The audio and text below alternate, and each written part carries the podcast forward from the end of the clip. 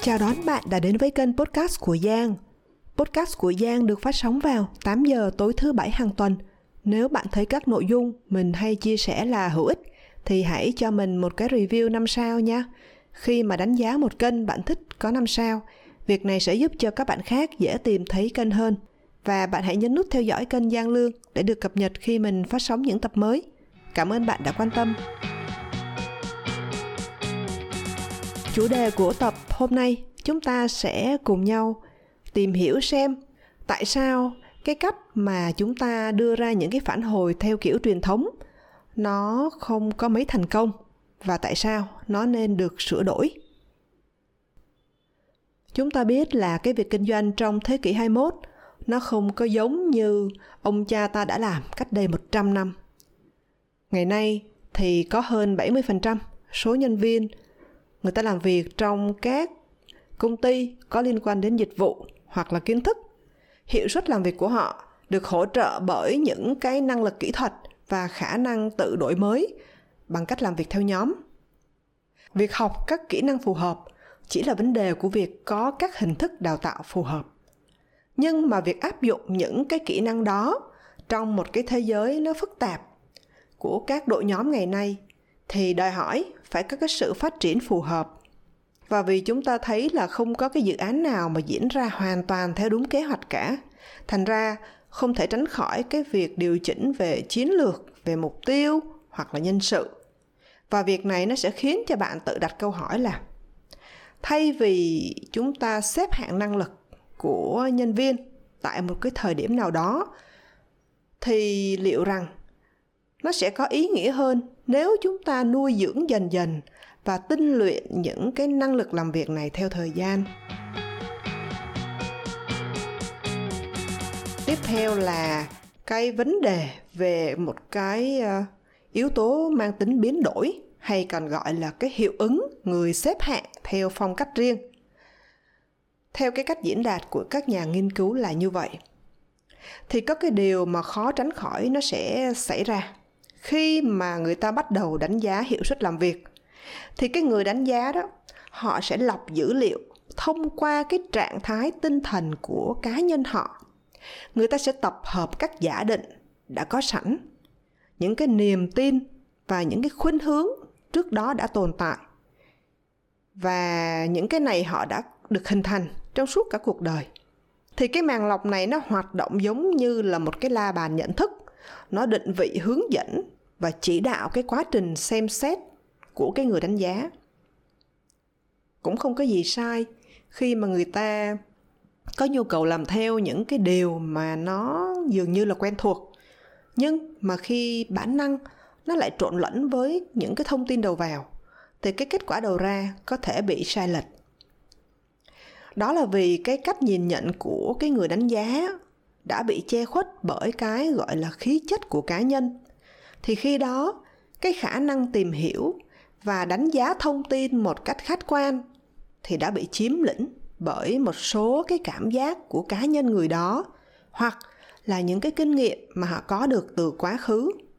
Nếu bản thân họ không nhận ra điều đó, thì những người đánh giá có thể đưa ra các kết luận hoàn toàn khác nhau về cùng một cái tập dữ liệu trên cơ sở các yếu tố kích hoạt hoặc là các tín hiệu nhất định.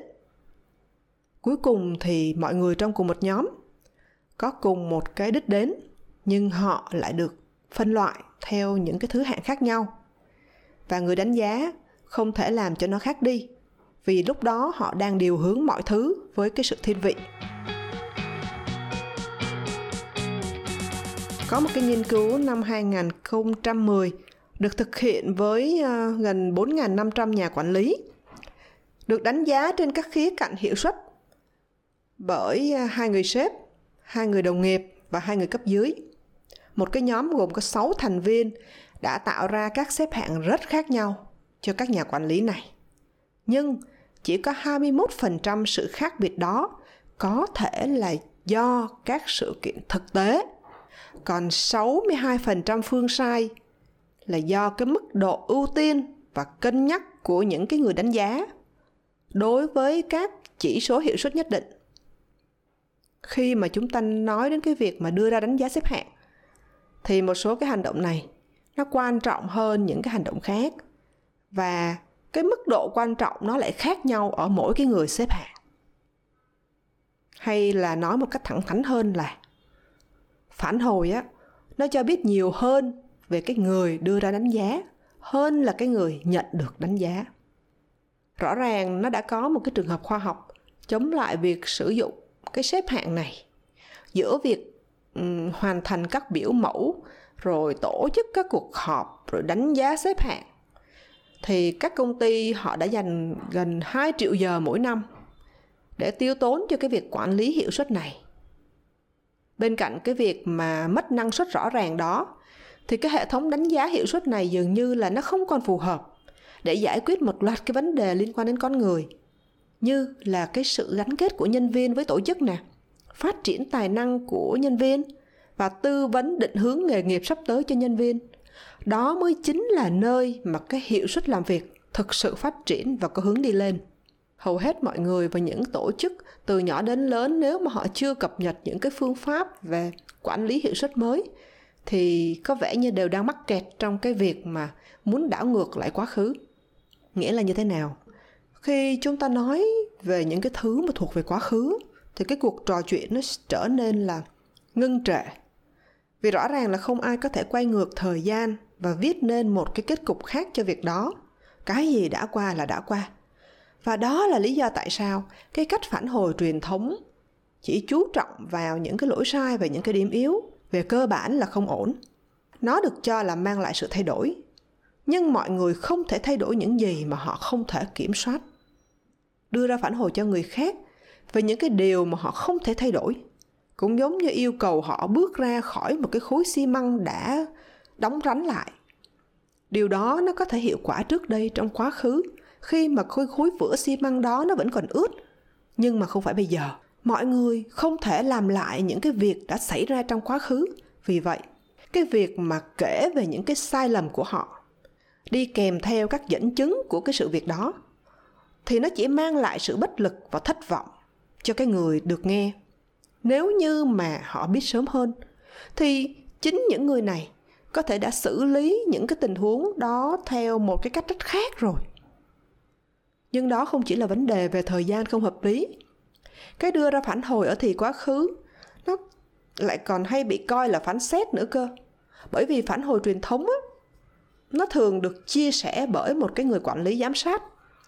Thành ra nó làm cho vấn đề trở nên nhạy cảm hơn và đặt mọi người trong hoàn cảnh vào một cái trạng thái là cảnh giác cao độ, trở nên phòng thủ. Ngay cả những cái góp ý quan sát vô tư nhất thì cũng có thể được hiểu như là một cái lời buộc tội. Cảm giác người nghe giống như đang tham dự một phiên tòa, ngay cả khi ý kiến đó là chỉ thuộc về một người đưa ra. Các nhà khoa học á, thì người ta cũng phát hiện ra cái hiện tượng này khi mà những cái nghiên cứu mới về bộ não cho thấy một số vùng nhất định của bộ não trở nên u tối khi chúng ta bị đe dọa, thể hiện cho một cái trạng thái tâm lý không an toàn, và tiếp đó là một cái dạng tê liệt về tinh thần khi mà các chất dẫn truyền thần kinh trong não giúp chúng ta thực hiện các chức năng điều hành cơ thể đã trở nên buồn tẻ và thiếu sức sống. Điều này nó sẽ hạn chế tầm nhìn của cái cá nhân đó, khiến cho người ta khó tiếp nhận thông tin, xử lý dữ liệu và giải phóng được cái khả năng sáng tạo. Mặc dù phản hồi tiêu cực nó không phải là xấu, chúng ta sẽ xem xét cái lý do tại sao trong cái nội dung tiếp theo, nhưng cái phản hồi tiêu cực nó có khả năng đẩy cái bộ não của chúng ta vào cái chế độ gọi là sinh tồn khi mà các học môn gây căng thẳng tràn ngập ở trong cơ thể.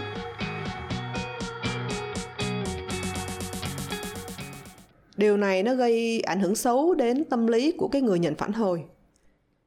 Và mọi người thì có xu hướng tin vào những cái điều mà được sếp hoặc là đồng nghiệp đáng tin cậy nói cho họ nghe, ngay cả khi những cái thông điệp đó không phải là cái điều mà họ muốn nghe cơ.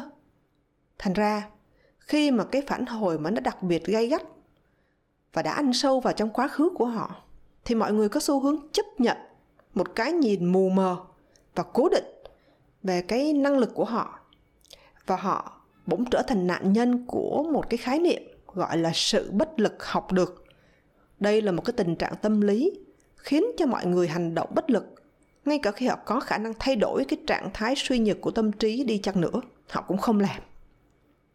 Kể từ năm 2013 thì có đến 85% giám đốc nhân sự được khảo sát cho rằng họ sẽ thực hiện những cái thay đổi với hy vọng là cải thiện hoặc là có cái kế hoạch sẽ làm như vậy trong những năm tiếp theo. Nhưng mà những cái thay đổi có thể sẽ mất nhiều năm để thành hiện thực. Trong thời gian chờ đợi đó thì rõ ràng là cái hiện trạng mà đưa ra phản hồi theo kiểu truyền thống nó chưa thu hút được cái sự quan tâm nhiều. Khi chúng ta chia sẻ phản hồi theo kiểu truyền thống thì mọi người có xu hướng không muốn nghe. Vì sao? Lý do có thể là: thứ nhất, nó tiêu tốn quá nhiều thời gian và năng suất. Theo ước tính riêng của công ty Deloitte, họ đã dành gần 2 triệu giờ mỗi năm cho các báo cáo kiểu truyền thống, tức là tương đương với 547 giờ làm việc trong một ngày. Thứ hai là nó tập trung vào quá khứ, là thứ mà không thể thay đổi. Chúng ta chống lại sự thay đổi mà chúng ta không thể kiểm soát. Và chúng ta không thể kiểm soát quá khứ. Chúng ta chỉ có thể sống với nó và hy vọng là học hỏi được ít nhiều từ nó mà thôi. Lý do thứ ba, khi chúng ta nghe phản hồi theo kiểu truyền thống, cảm giác như là bị phán xét.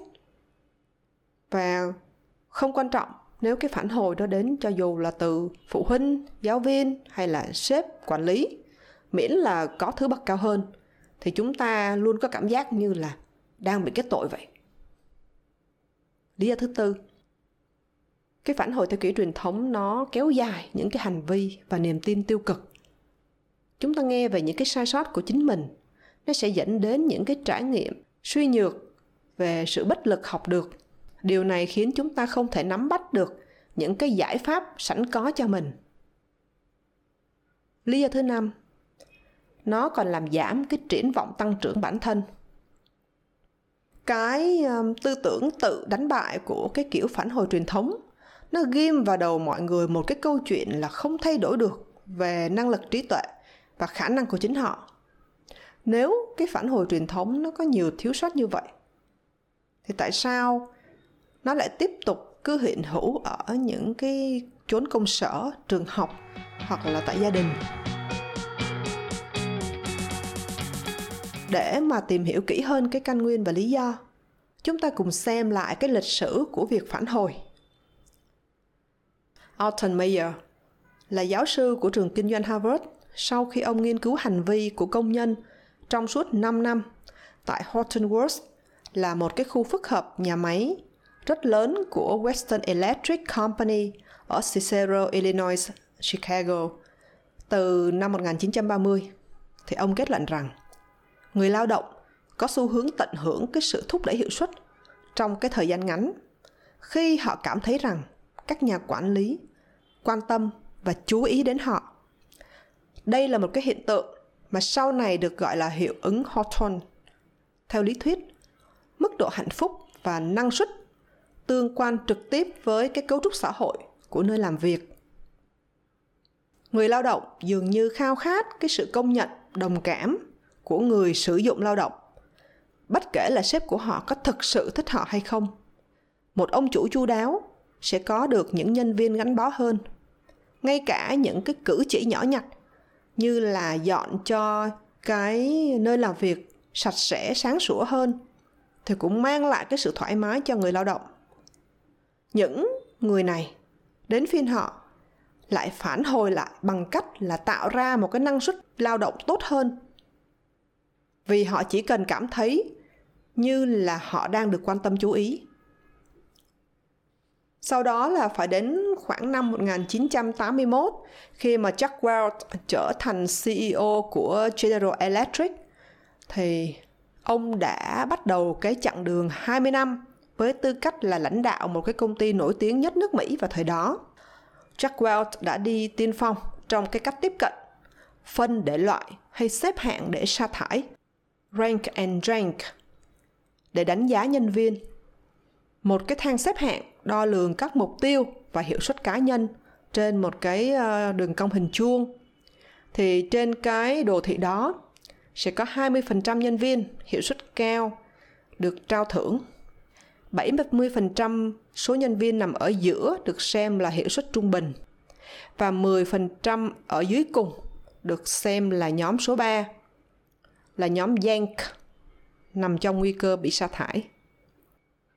Bắt chước cái cách thành công của GE trong cái việc phân để loại như vậy, thì cũng đã có thời điểm GE được xem là cái công ty Mỹ thành công nhất, được định giá ở mức 300 tỷ đô. Và các công ty khác nhìn vào đó cũng nhanh chóng áp dụng cái phương pháp này vào trong cái cách tiếp cận về quản lý hiệu suất của họ. Cho đến năm 2012 thì đã có gần 60% các công ty trong danh sách Fortune 500 đã sử dụng một số phiên bản của cái phương pháp Rank and Yank này, chỉ thay đổi cái cách gọi mang cái tính uyển ngữ hơn, như là đánh giá tài năng hoặc là quy trình hiệu suất. Rõ ràng, việc này đã tạo ra cái sự phấn khích ở chốn công sở, chẳng kém gì cái việc mà kiểm tra ma túy bắt buộc.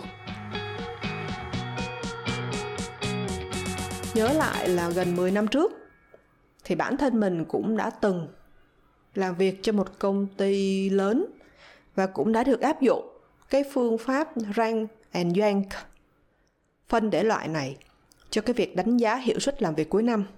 Trong suốt cái năm đó, mình luôn nỗ lực phấn đấu không ngừng, không có bỏ sót một cái hội thảo nào của công ty, cho dù nắng mưa, cho dù đó là những cái ngày lễ, những cái dịp sinh nhật của người thân trong gia đình.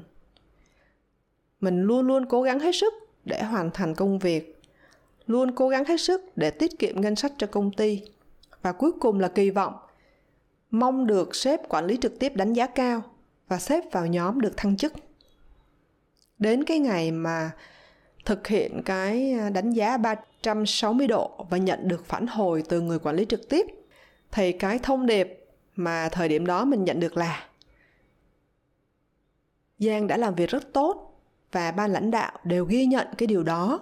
Tuy nhiên, theo công thức thì chỉ có 15% nhân viên là được thăng chức và tăng lương. Con số này nó là cố định, nên nếu như mà thêm Giang vào thì không được, nên cố gắng đợi đến năm sau. Nếu bạn là Giang trong tình huống đó, bạn sẽ nghĩ gì và làm gì? Cũng không quá khó để đoán.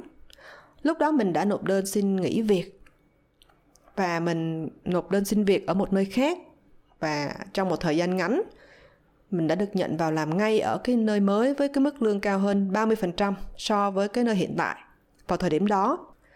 Nếu cái thời điểm đó mình nhận được một cái cách đánh giá phản hồi khác đi, một sự phản hồi mang tính xây dựng hơn và nó có xu hướng tập trung vào con người hơn thay vì con số, thì không có lý do gì mà mình rời bỏ công ty.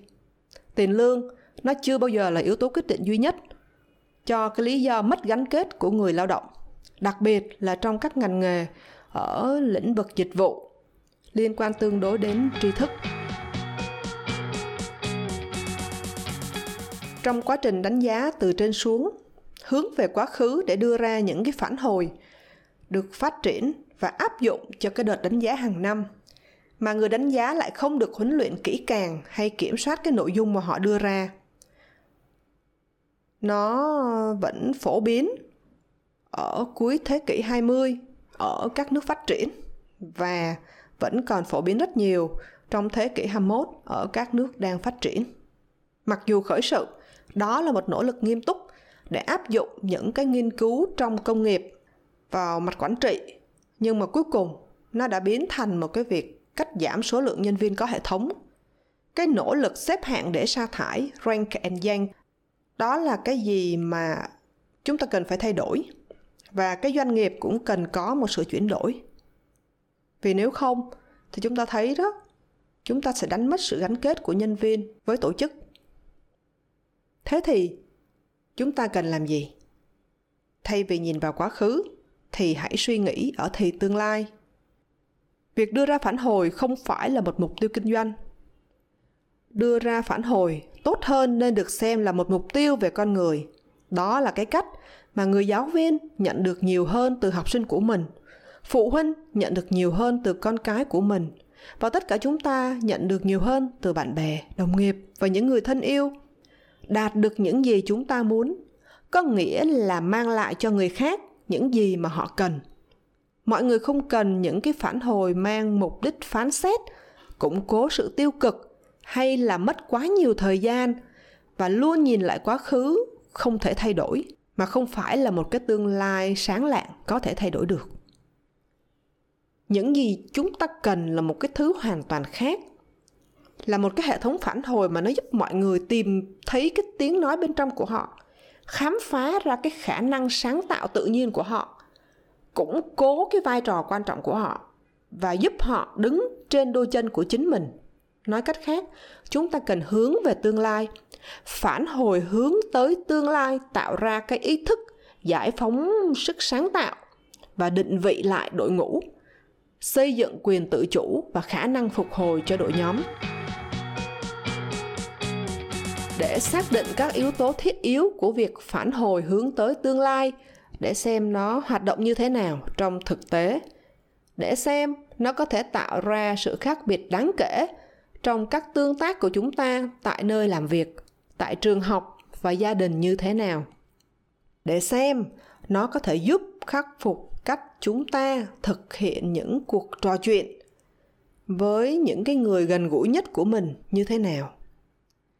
Thì những cái nội dung này, cách làm như thế nào, mình sẽ chia sẻ trong những cái tập podcast tiếp theo vào mỗi 8 giờ tối thứ Bảy hàng tuần. Nếu như cái nội dung mà mình vừa chia sẻ là hữu ích thì bạn hãy cho mình một cái review 5 sao. Việc bạn cho một cái kênh review là 5 sao, nó sẽ giúp cho người khác dễ tìm kiếm cái kênh hơn. Cảm ơn bạn đã dành thời gian lắng nghe và theo dõi. Hẹn gặp lại bạn vào tuần sau.